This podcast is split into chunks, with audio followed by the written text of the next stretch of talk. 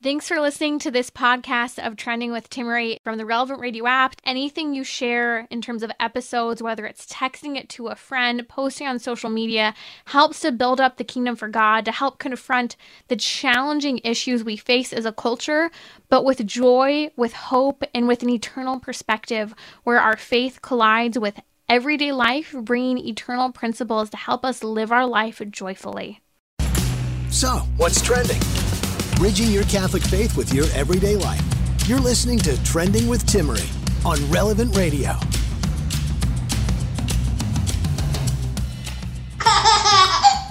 That's laughing.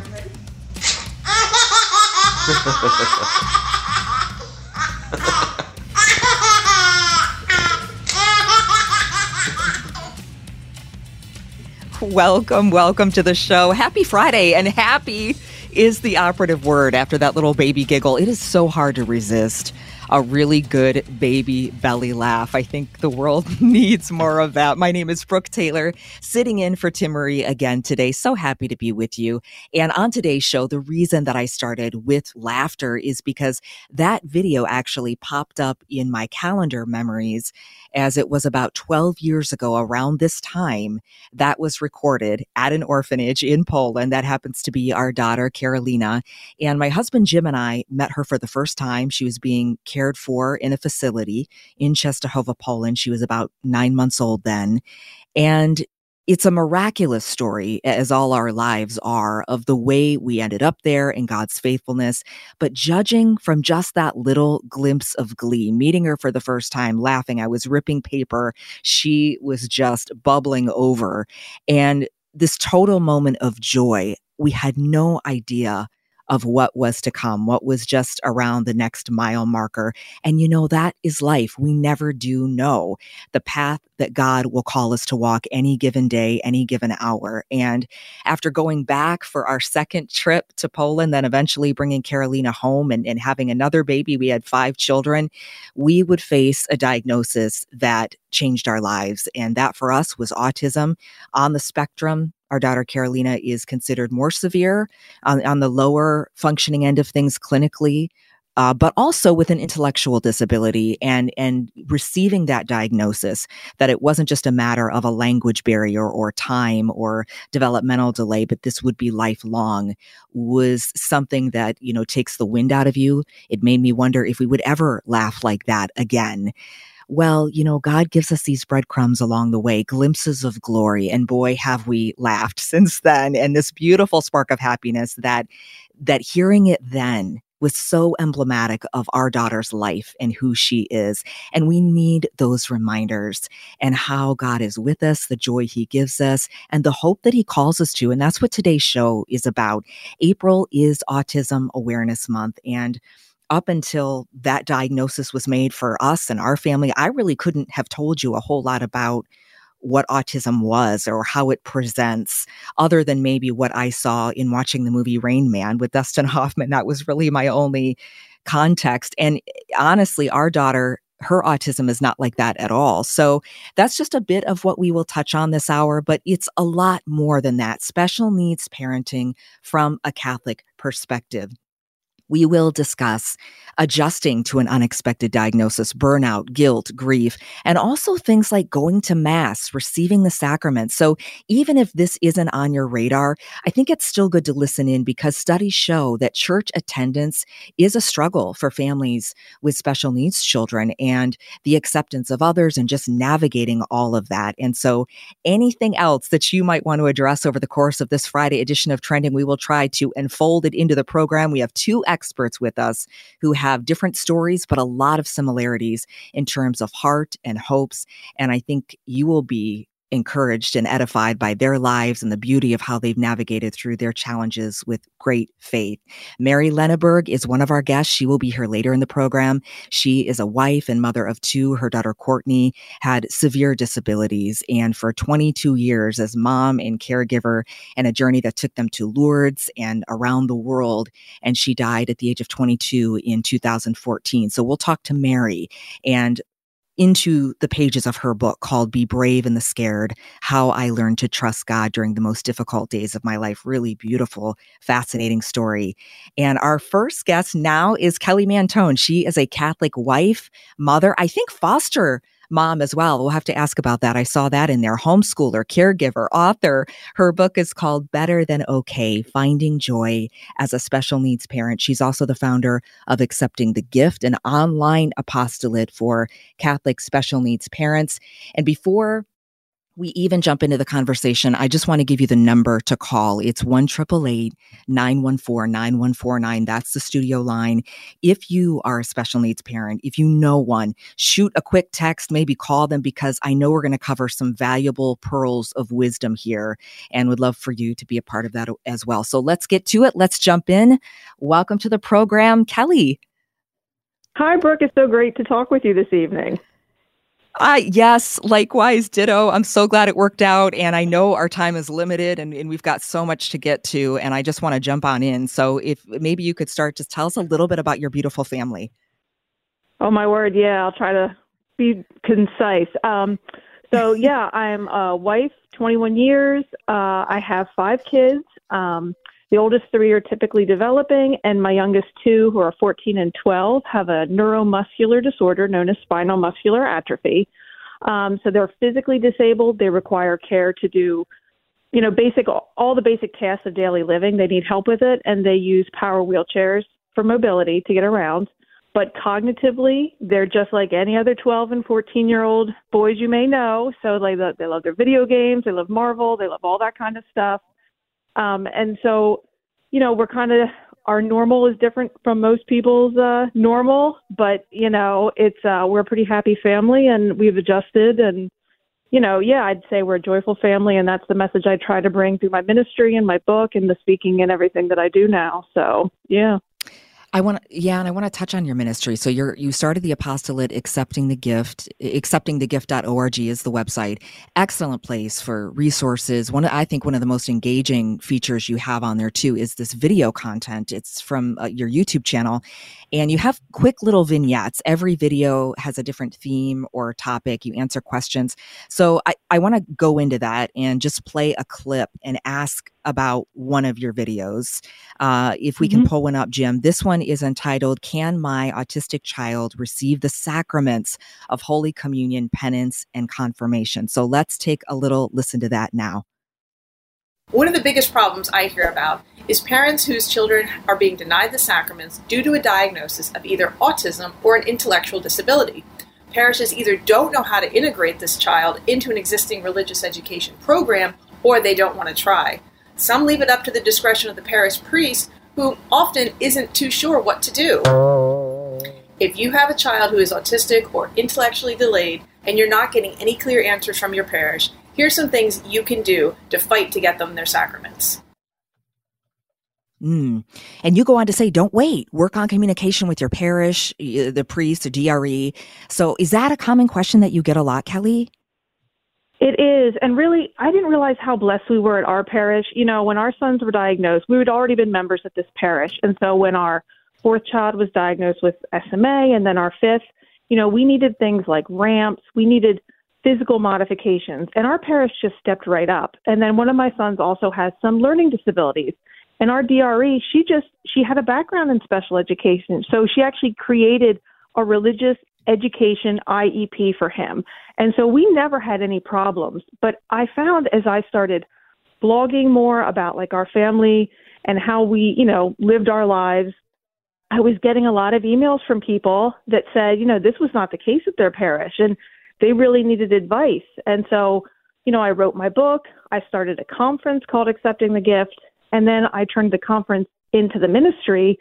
And through the outreach and the work I'm doing with the ministry and connecting with more parents, I realized that, you know, there's a lot of families who are being denied sacraments and are being turned away at church, you know, just because ushers, priests, D R Es, they just don't understand. They just don't know. You know, we have some wonderful dioceses across the country that offer wonderful programs. But unfortunately, we have, you know, sort of these empty areas where there's really nothing. And in those areas, parents are really struggling. So that's really why I created the ministry and offer all these resources to help these parents who are kind of in these spots where they can't find any help and assistance.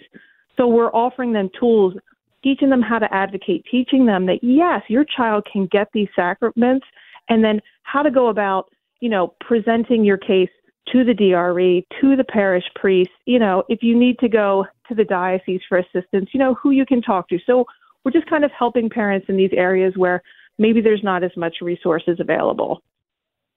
That's so good because, again, you know, the advocacy, it's for the entire body of Christ, the parish, but also fellow parishioners. I know growing up, I don't remember growing up in my parish if I if I noticed or paid attention, but I don't recall seeing, you know, fellow parishioners that had autism, or I, I'm sure that there were, you know, with special needs. But I know for us in our situation, I felt like some of our, our older friends, they they just did not know, because our daughter has a lot of vocal stimming and she would be very loud. And I would think, do I need to take her mm-hmm. out because she can't really help it? They need to prayer. I, or they need to pray. I need to respect the reverence that they are seeking. At the same time, you know, maybe the grace can go both ways, because it's not as if she's having a temper tantrum, and if we just take her out, that'll stop. You know, this is kind of her brain and the output that's necessary. And so this grace, this dance of learning and also advocacy, talking. I, I remember at one point, because there was, I mean, it would just be, I would be sweating going to Mass because I would be so afraid that I was under a microscope of, you know, people judging my parenting and not understanding. And with autism, it's not immediately obvious, perhaps, that there is a disability mm-hmm. because you can't always tell. And especially when you're younger, you think, well, maybe it's just toddler behavior. And I remember for a while, she, I had a little, um, a little lanyard that she wore on her neck, and it said, "Please be patient with me. I have autism." And it was just a way for, you know, the older people, people that might not know, to say, okay, there's something going on here. Maybe there's a neurological reason for this. But then on the other hand, I felt terrible because I thought, I'm, I'm putting a sign on my daughter. That's terrible. Like, you know, and When you come, when it comes down to it, all of us could have something that says, "Please be patient with me. Please be patient with me. I'm struggling mm-hmm. with grief or loss or a diagnosis, or I'm a caregiver." You know, all these different things. And so I think the more we understand, uh, because we just only can see on these quick hello and pleasantries when we exchange greetings, um, what someone is going through. It, it really is a beautiful opportunity to welcome Christ. Mm-hmm. I find that, you know, because my sons are in power wheelchairs, when we show up at a new parish as we're traveling, it's very obvious what accommodations we need. You know, they're in wheelchairs. We need ramps. We need bigger pews. But yeah, when right. you have a child that has, you know, different behavioral or stimming or, you know, things like that, it's not apparent. Again, I my godson wears hearing aids and he needs accommodations for that, but he has some longer hair. You can't see that. You know, he needs people to speak clearly to him so he can see their face. And again, it's it's not always apparent what the accommodations are that someone needs. And it's, it's why I try to do more outreach to dioceses and to parishes to just educate. And it's not even educating just your, your volunteers in your religious education class. It's educating everyone in the parish, like, these are the types of people that might be coming. This is how we welcome everyone. Because again, when families like ours come to a parish, we're not coming there just to be served, but we have talents. You know, even my sons, yes. people tend to not think that they have talents, but they have talents that they can give to the parish, to the church. And so when you make your parish accessible, welcoming, you're gaining something also. You're not just giving, you're gaining a lot as well. That is such a good point. So important. I remember reading that. I know that you really highlight that resource too on your website for uh, the U S C C B statement, uh, the guidelines for celebrations mm-hmm. of the sacraments with persons of disabilities. But it's really a beautiful document. And just to your point that we all have gifts, and whatever stage of life we're in, we, we're called, you know, to use them. And, and there's such beauty in that. And um, I have a whole list of questions. We have calls. So if it's okay, I want to take Vinny while he's on the line, and he's calling okay. in from New Jersey. Kelly Mantoan is with us. Apostolate is Accepting the Gift, accepting the gift dot org. And uh, wife, mom, author. Vinny, you're on with Kelly. Hi. Um, I have a daughter. Hey. I have four children. Uh, um, my youngest is four. Her name is Fiona. She has lissencephaly. and it's a rare brain malformation. Basically leaves her unable to speak and unable to walk. Um, right now she's en route to uh, Children's Hospital of Philadelphia because she has a bad case of pneumonia, and they had to transfer her from New Jersey to Philadelphia. So I've just asked for prayers for her. And um, mm-hmm. just in general, um, as a father of uh, Catholic father of uh, someone with special needs, I often wonder, like, how she will, if she's allowed to get, like, communion and all these other sacraments when she can't even speak and, you know, she can't do certain things that other kids can do. So I've never, I never, I don't know how, how it'll happen when she gets old enough for those sacraments. But, you know, in my parish, you know, most people are very welcoming and, and can, can tell that there's a, that Fiona is different. So I'm grateful for that. But, um, you know, I wish I had more time to listen to the, to this show, because it seems like there's a lot of resources out there that I didn't realize for uh, mm-hmm. people like myself. Mm-hmm. Thank you so much, Vinny. I just really quickly, first and foremost, and I know Kelly will both interject together and in unison, uh, cover you in prayer and trust you to Our Lady mm-hmm. and your precious, beautiful girl, Fiona. What an amazing dad you are to call on behalf of your daughter, to advocate and to share and to pray. Also, this will be bundled in a podcast and, and hopefully will be efficacious in some way, perhaps. But m- most importantly, we just pray for the restoration and health of your daughter. And, and Kelly, anything that you might want to add to Vinny, this amazing dad? I just want to say, Vinny, I'm also in New Jersey. My kids go to Children's Hospital of Philadelphia. We've been there numerous times for pneumonia because my sons are, they have respiratory issues as well. I know you're going to be in great hands. I know they're going to take care of you there. So I know physically you're going to get the best possible care for your daughter. And then spiritually, we're going to cover you in prayer as well. Um, but just also, you know, don't worry about the future, but I know that, and I see it in kids who cannot speak, kids who are tube-fed, kids who have all sorts of disabilities, um, very rare. We have a lot of parents in our group who they only know of themselves that have their child with this rare diagnosis. Um, so, I mean, I know that your daughter, you know, can get the sacraments, that she's going to be able to be brought into, you know, the body of Christ through these things. There is a way, you know, the church is there for her. And um, so anyway, so yeah, I will be praying for you and trusting that, you know, CHOP is going to take good care of you and your daughter.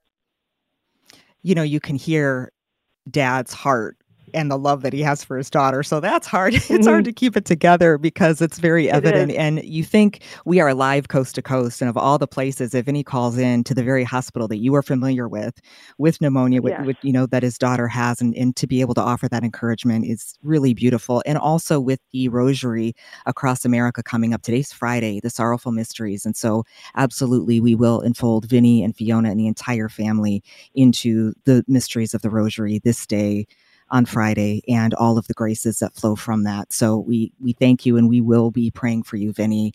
And we are close in a, a few minutes to a break. I have so many questions to get to yet, Kelly. And I think touching on what Vinny said, what you've been sharing about your boys, when that diagnosis comes in, it's such a tidal wave. I know that this isn't just exclusive to a disability, but cancer, mental health, Alzheimer's, a lot of areas where all of a sudden you're you're not just dealing with this new reality where all of a sudden you are completely knocked down and you have to somehow process and wrap your head around it. But then all the vocabulary that comes with it, funding, therapy, special needs, trust, equipment, adaptive equipment in some cases, devices, supplements, diets, all of this, it's overwhelming and it's difficult to even know where to start. And not to mm-hmm. mention religious formation, which is the, you know, the most primary, because we have a soul that will carry on.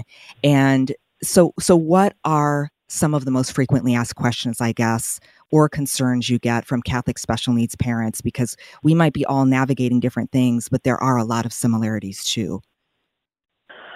Wow. I mean, I get a lot of questions, a lot of, and that's really what started my book, is because I kept getting these emails with all these questions.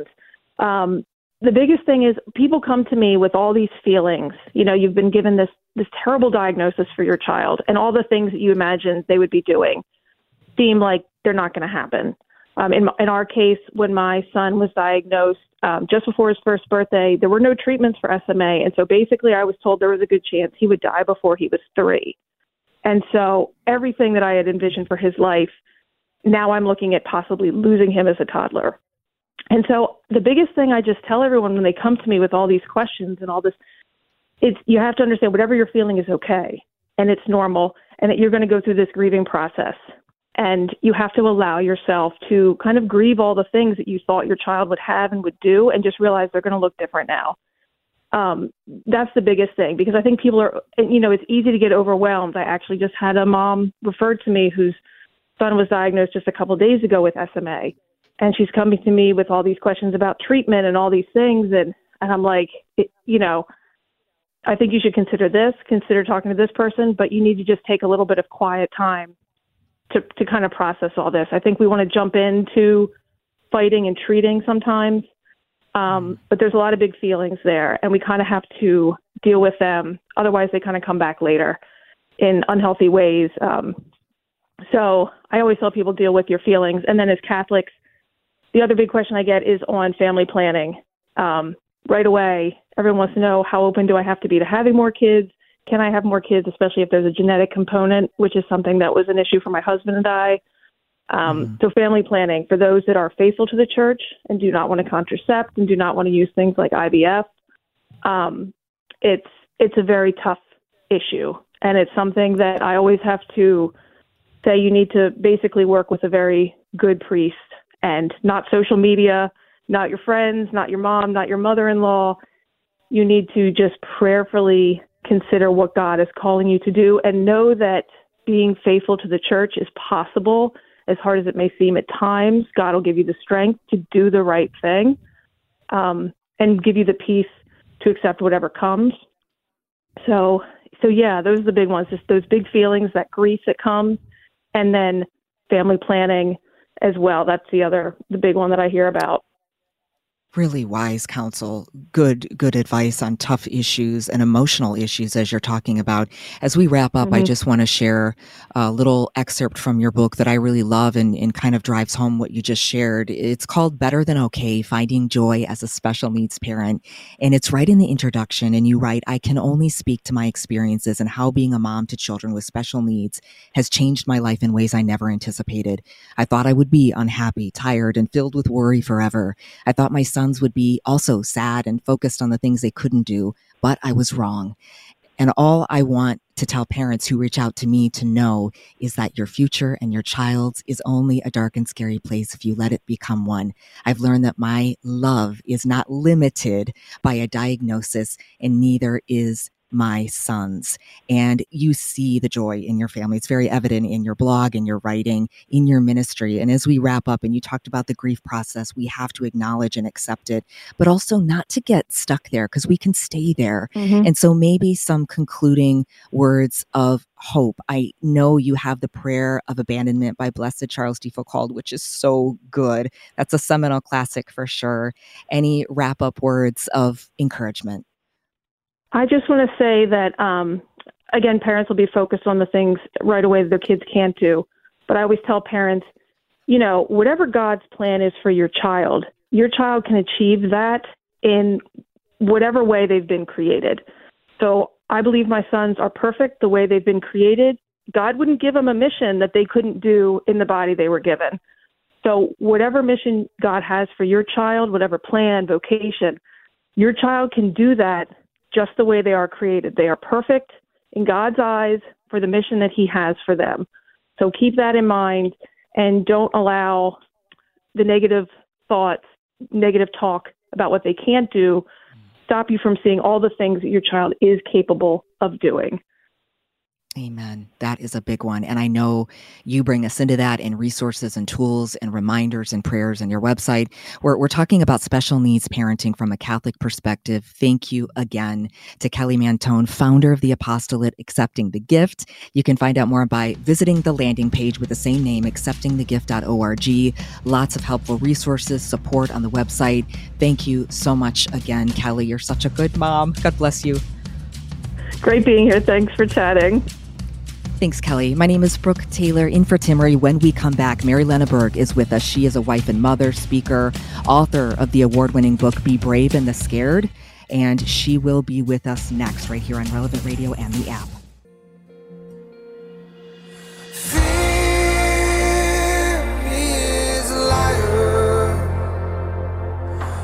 Take your breath, stop you in your steps.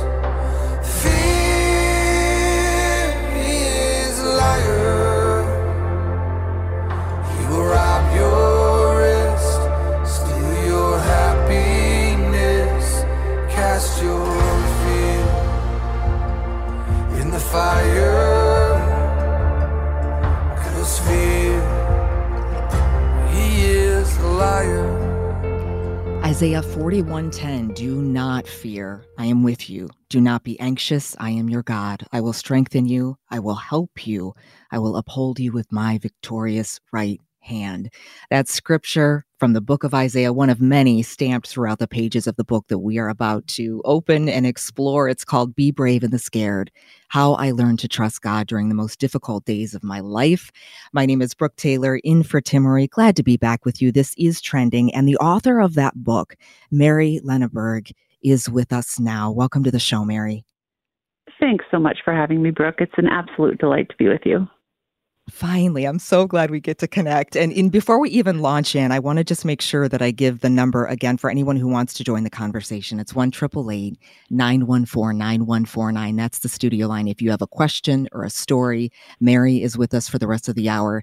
Mary, I mean, you really have a story within a story, not just about being a caregiver, a special needs mom, but also your marriage. And so we're going to do our best with the time we have to try to get into those nuggets there. But it's really fascinating because Because just yesterday, if you happen to be listening to Trending, Colleen Campbell was here and we were talking about this lifelong pursuit of perfection, you know, her being a high achiever and how it was really tightly tied to control and then control to fear.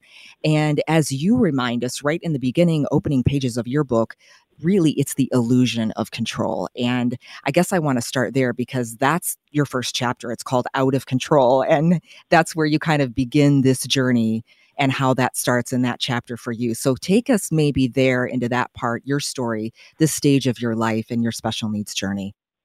Oh, gosh. Okay. So control is definitely, it's, it's a mirage. It's an illusion. Mm.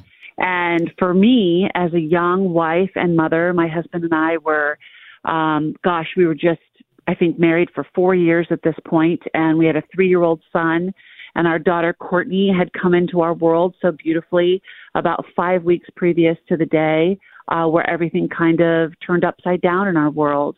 It was the day of my daughter's baptism. We had gathered, I'm one of eight children myself, and we had gathered for a big family wedding. And when you have a large family, you know, my mom puts out the word, who needs a sacrament? Everybody's together. What do we need to do? And so Courtney was baptized that weekend, surrounded by um, extended family and friends. And being a military family at that point, we were, you know, twelve hours away in another state. So it was such a joy to be able to celebrate not only my brother's wedding, but my daughter's baptism. And it was during that baptism ceremony where she had her first grand mal seizure. And um, we didn't know it was a seizure at the time. We just thought the water was cold, but she did it again and she did it again. And we end up in the hospital and um, everything turned upside down. My whole world t- turned upside down in that moment. And I was a woman of planning. I was a woman of vision. I lived by my to-do list, at least at the time I did. And here I was faced with a situation with a diagnosis of seizure disorder, origin unknown. So not only did my daughter now, my beautiful, perfect daughter, have a seizure disorder, they didn't know why. And that diagnosis remained with her for the remainder of the twenty-two years we were privileged to love her this side of heaven. And so I found myself negotiating with God in the middle of the night in the pediatric intensive care unit and, you know, uh, yelling and screaming at, you know, why are you doing this? Why are you allowing this? And I simply wanted my daughter to live, and I wanted to be able to love her. And God allowed that. Now, in some circumstances, he doesn't. You know, uh, children pass away all the time of seizures and other disorders. But he allowed uh, my Courtney to live. And um, because of that, my life and who I am, who my husband and I are, who we are as a family with our son, um, is completely different than who we were before that day. And it has been quite a journey. Um, and it, Courtney's disability touched every part of my life. It touched how I handled my physical life, my spiritual life, and as you touched upon, um, my marriage. When you get a diagnosis, um, as Kelly so beautifully talked about earlier in the episode, you know, everything changes. Nothing is the same. Your perspective is completely changed. And Courtney was like an earthquake in our life. And there were things that were not right, but we had tapped them down and tapped them down because we were just living, we were surviving. And, and what Courtney did for us was she basically broke up the ground, and everything that we had been hiding from came to the surface. And one of those things was addiction, uh, pornography for my husband, and food for me. So we both brought these things into our marriage, but we were ignoring them. And here comes this child who um, God used as a, a suffering servant, not only in our lives, but in so many others, um, to really show us the face of Christ and who he needed us to be as a family. So and it was um, quite a moment. It's such a, it's such a paradox, though, because, you know, when you're talking about control, you really, as you said, it's a mirage. And then you realize it's it's only then that you realize I'm actually trusting in myself and not God. And you say in your book, does the pain in your life make you feel like a failure? Because I didn't trust God, I placed my need to feel independent ahead of him. When we believe that we have to handle everything on our own strength and that we're willing to do anything to handle everything, we are standing on the edge of the abyss with our big toe hanging over. It's a toxic mixture of fear and pride, pride that you can do everything on your own power, and fear that you will step off that cliff and never stop falling. And the beautiful thing is, unfortunately, uh, again, the things that we often fear the most are the very things that are our ladder to heaven and that that bring us to him. And, and you touched on, and you've always been so endearingly, sometimes painfully transparent for years with your audience. And whether that's on social media or, you know, the book that we're making our way through now, uh, which is called Be Brave in the Scared, as you said, a big part of your story dealing with a life-altering diagnosis, the stages of grief, the anger, the denial, the guilt, was then concurrently realizing your husband had an addiction to pornography. So, and you say that too, when you look at the statistics that, and again, this is going to control, I had become obsessed with not mm-hmm. allowing Jerry, my husband, and me to join the eighty percent of couples with severely disabled children who end up divorcing. No matter what it took, I was determined to keep us in the twenty percent. And so you ended up descending into that darkness with him. And your your honesty is painful, but it's also beautiful. And maybe if you could take us into that and help you from that mire. Sure. I mean, addiction is is always, you know, it's a shell game, right? It, it's it's showing you that there is pain and trauma somewhere. And it's it's sort of this result uh, that always has a basis somewhere. There's there's a there's a starting point for it. And so this was something that my husband had dealt with since he was a young man. Um, it was exacerbated in the military with long separations from uh, from me as his wife, and and for me, um, it was always food. I am the daughter of a of an alcoholic, and so I I don't drink. I don't touch. drink, but food is my alcohol. And so, you know, as addicts, we try to control everything around us. And so we made it look like to the world that we were just fine. Our family was fine. We showed up at Mass on Sunday. We, you know, um, our children were always cleaned and well pressed. And even though Courtney was wheelchair bound and nonverbal and cortically blind, you know, she looked like she was well cared for. It was very important to me. You know, image was everything. And what I came to understand is that, you know, when you pulled back that that Band-Aid that we had put on our lives and on our marriage, it was a gaping wound. And what we needed was we needed Jesus, and we needed his redemption, and we needed his restoration, and we needed his forgiveness. And, you know, God doesn't expect perfection, but what he asks for is relationship and persistence and perseverance in that.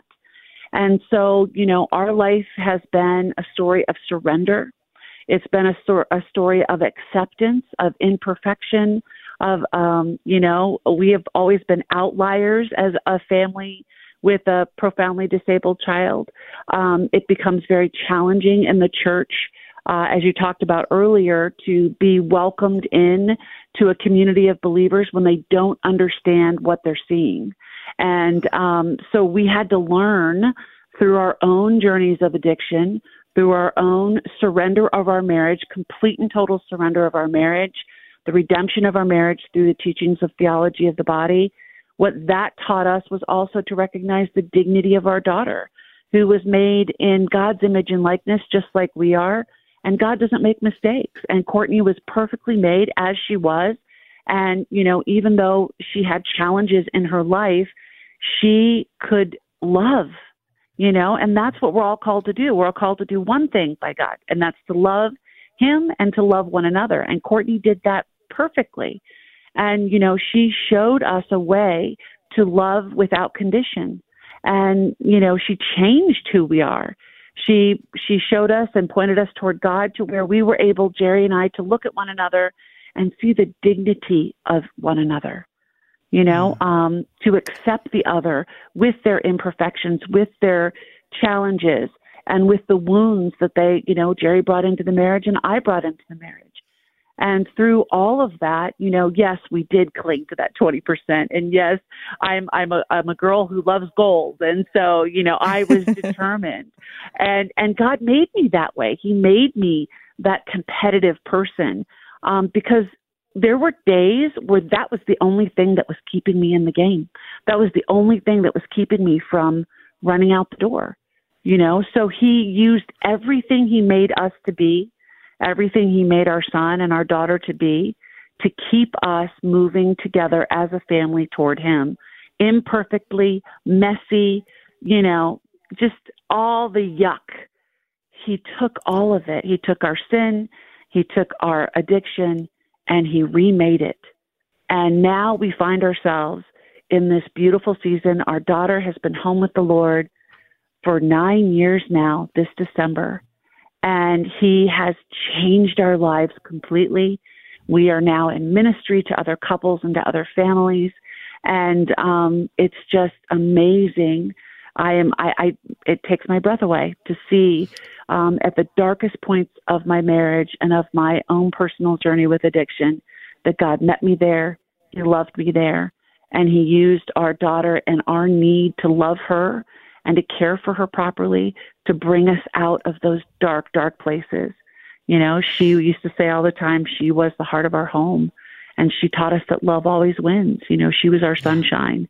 And um, it's hard without her here because she was a daily reminder of, you know, of loving one another and seeing in each other the face of Christ.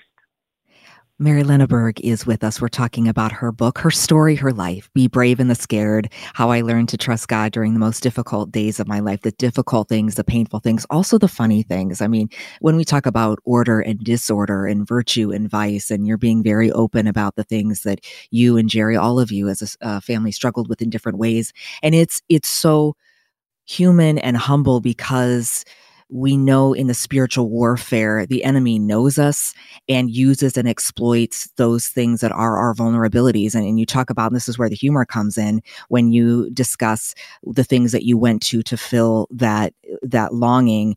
And it was, you said, I was too fragile to risk reject- rejection. And you know what? The golden arches never rejected me. They always greeted me with a smile and hot food. And that made me fulfilled for about ten minutes. But after that, not so much. And so talking about the weight of it all, burying the pain. But then, as you said, change demands two things, surrender and a willingness to do the hard work required. And so those two things I want to drill down to a little bit when we come back from the break, the role of caregiving and how time and time again, the fingerprints of God evident in your life. And at one point, you are able to go to Lourdes. And I want to get into that as well when we come back from the break. Mary Lenaburg with us. The phone lines are open. If you have a question, you want to join the conversation, one eight eight eight, nine one four, nine one four nine. We've been discussing special needs parenting from a Catholic perspective. and so much from with Kelly Mantoan, sacramental prep, to hearing from Vinny, a dad, earlier in the program, the stages of grief, caregiving, trust, and hope. We'll zero in on those when we come back. We'll be back with more after the break here on Relevant Radio and the app. You're listening to Trending. I'm Brooke Taylor. Stay with us.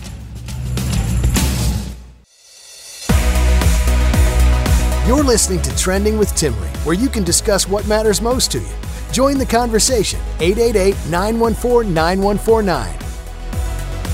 Welcome back. My name is Brooke Taylor in for Timmerie. You're listening to Trending. I hope we can connect next week as well. I'll be sitting in for Cal Clark for a few days. And I think what I hope we have, I believe it is, going to be a terrific trio of shows next week. Everything from what it means to see and embrace beauty to evangelizing the nuns, those who identify as having no religion or faith at all, using a formula and the wisdom of Saint John Henry Newman. I'll sit down with Doctor Ryan Topping. He has a brilliant new book. It's so good, detailing his observations, his approach. That is going to start next Monday, and then Tuesday, Wednesday, I'll be in for Kale Uh, those days next week. So I hope you'll be able to tune in. And also coming up, the Rosary Coast to Coast. Don't forget, we're enfolding Vinny and his daughter and really all special needs parents. That's the theme of this program, Trending. This evening, we talked to Kelly Mantoan about sacramental prep, uh, surprising diagnosis, navigating the world of special needs, not just as parents, but as the body of Christ, the church, and now with Mary Lenaburg. She has been with us. Her book is Be Brave in the Scared, How I Learned to Trust God During the Most Difficult Days of My Life. It's an award-winning book. Mary speaks to audiences all over the world and also has contributed to meditation books. She's a great um, retreat speaker as well. And before the break, Mary, you were talking about the challenges, God's grace, and your marriage, all of that. Caregiving.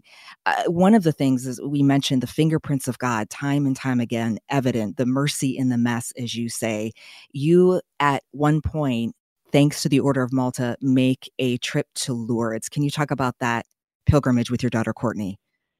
Sure. Um, that was, it was in May of two thousand, so it was the year of Jubilee. What a beautiful oh, time wow. to go.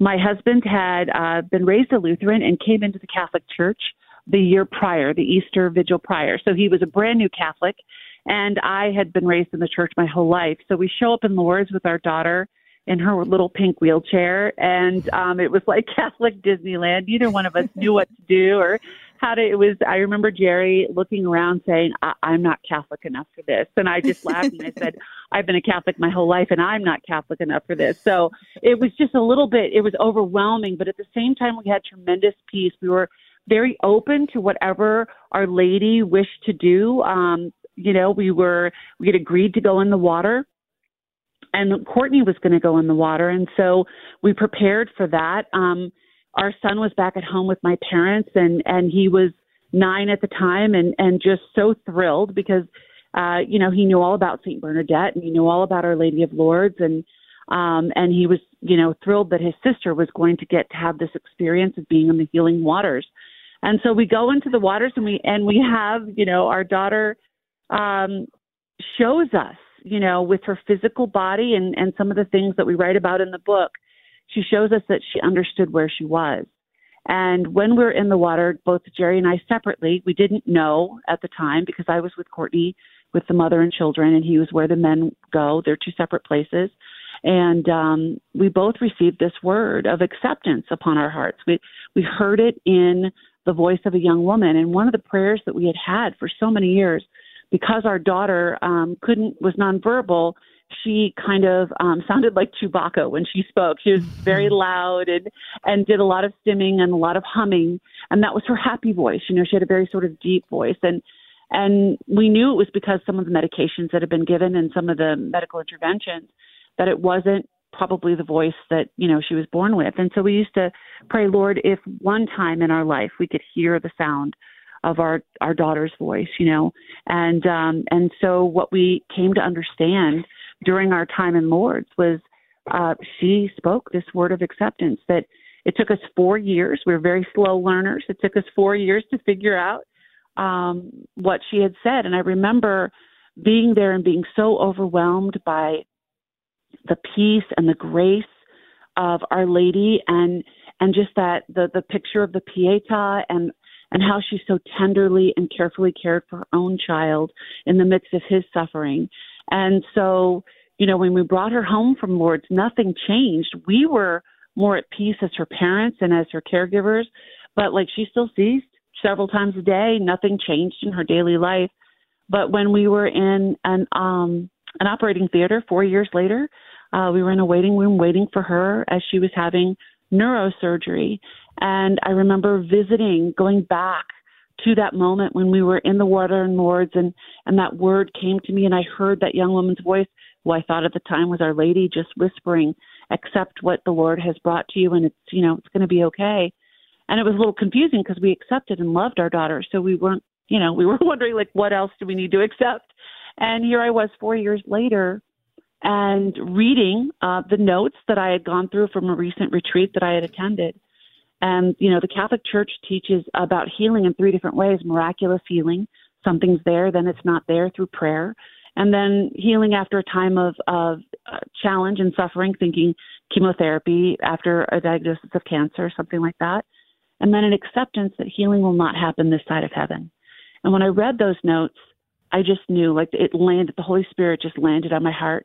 And I knew that was Courtney. It was her voice, and she was telling us in her way that she accepted the path that God had given her, and that we as her parents needed to get off our dusts and be her hands and her feet because she had things to do.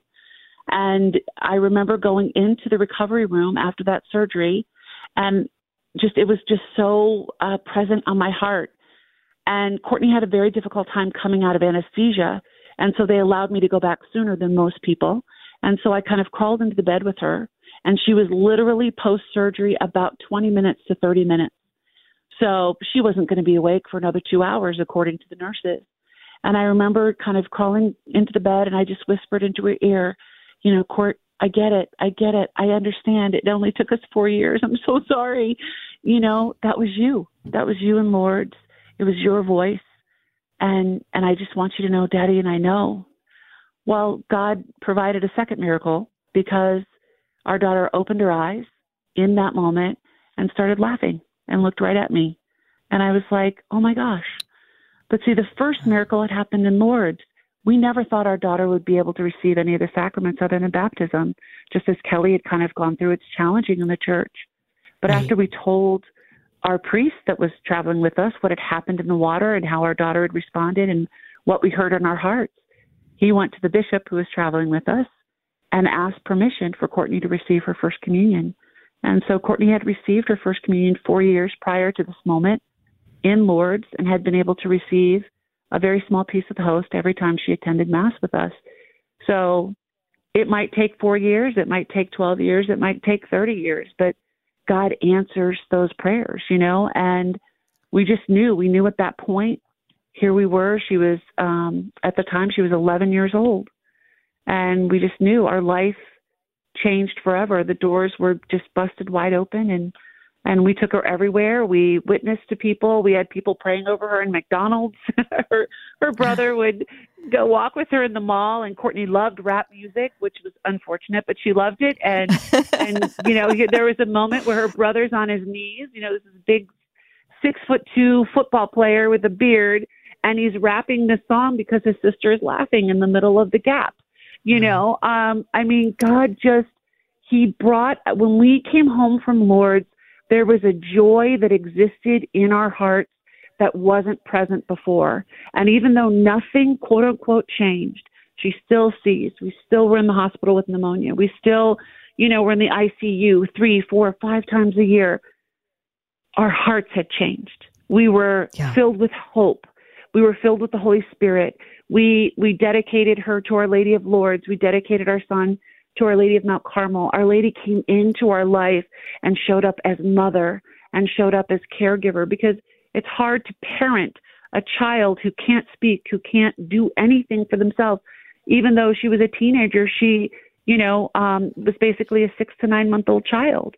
And so mothering and caregiving can get wrapped up in this big, you know, bold ball of emotion and, and prayer and devotion. And um, it's just, it, it's extremely challenging, but at the same time, there will be nothing more important in my life than my walk with my daughter and my son and my husband.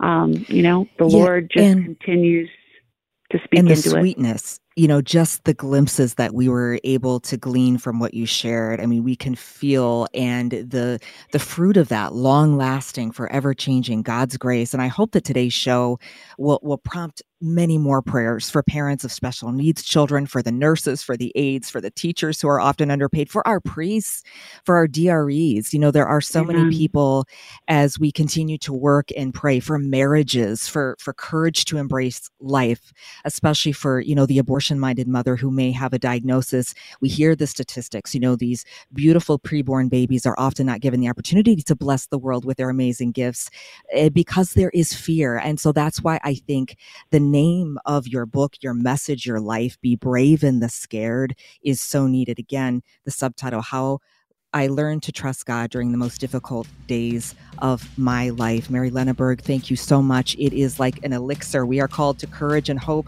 The Rosary Across America is next with special host John Morales celebrating twenty years of morning air. Had a chance to hear that this morning. God bless you. Thank you to Kelly Mantoan. Thank you to Jim and Patrick Alog. My name is Brooke Taylor. Until next time, Our Lady of Lourdes, pray for us.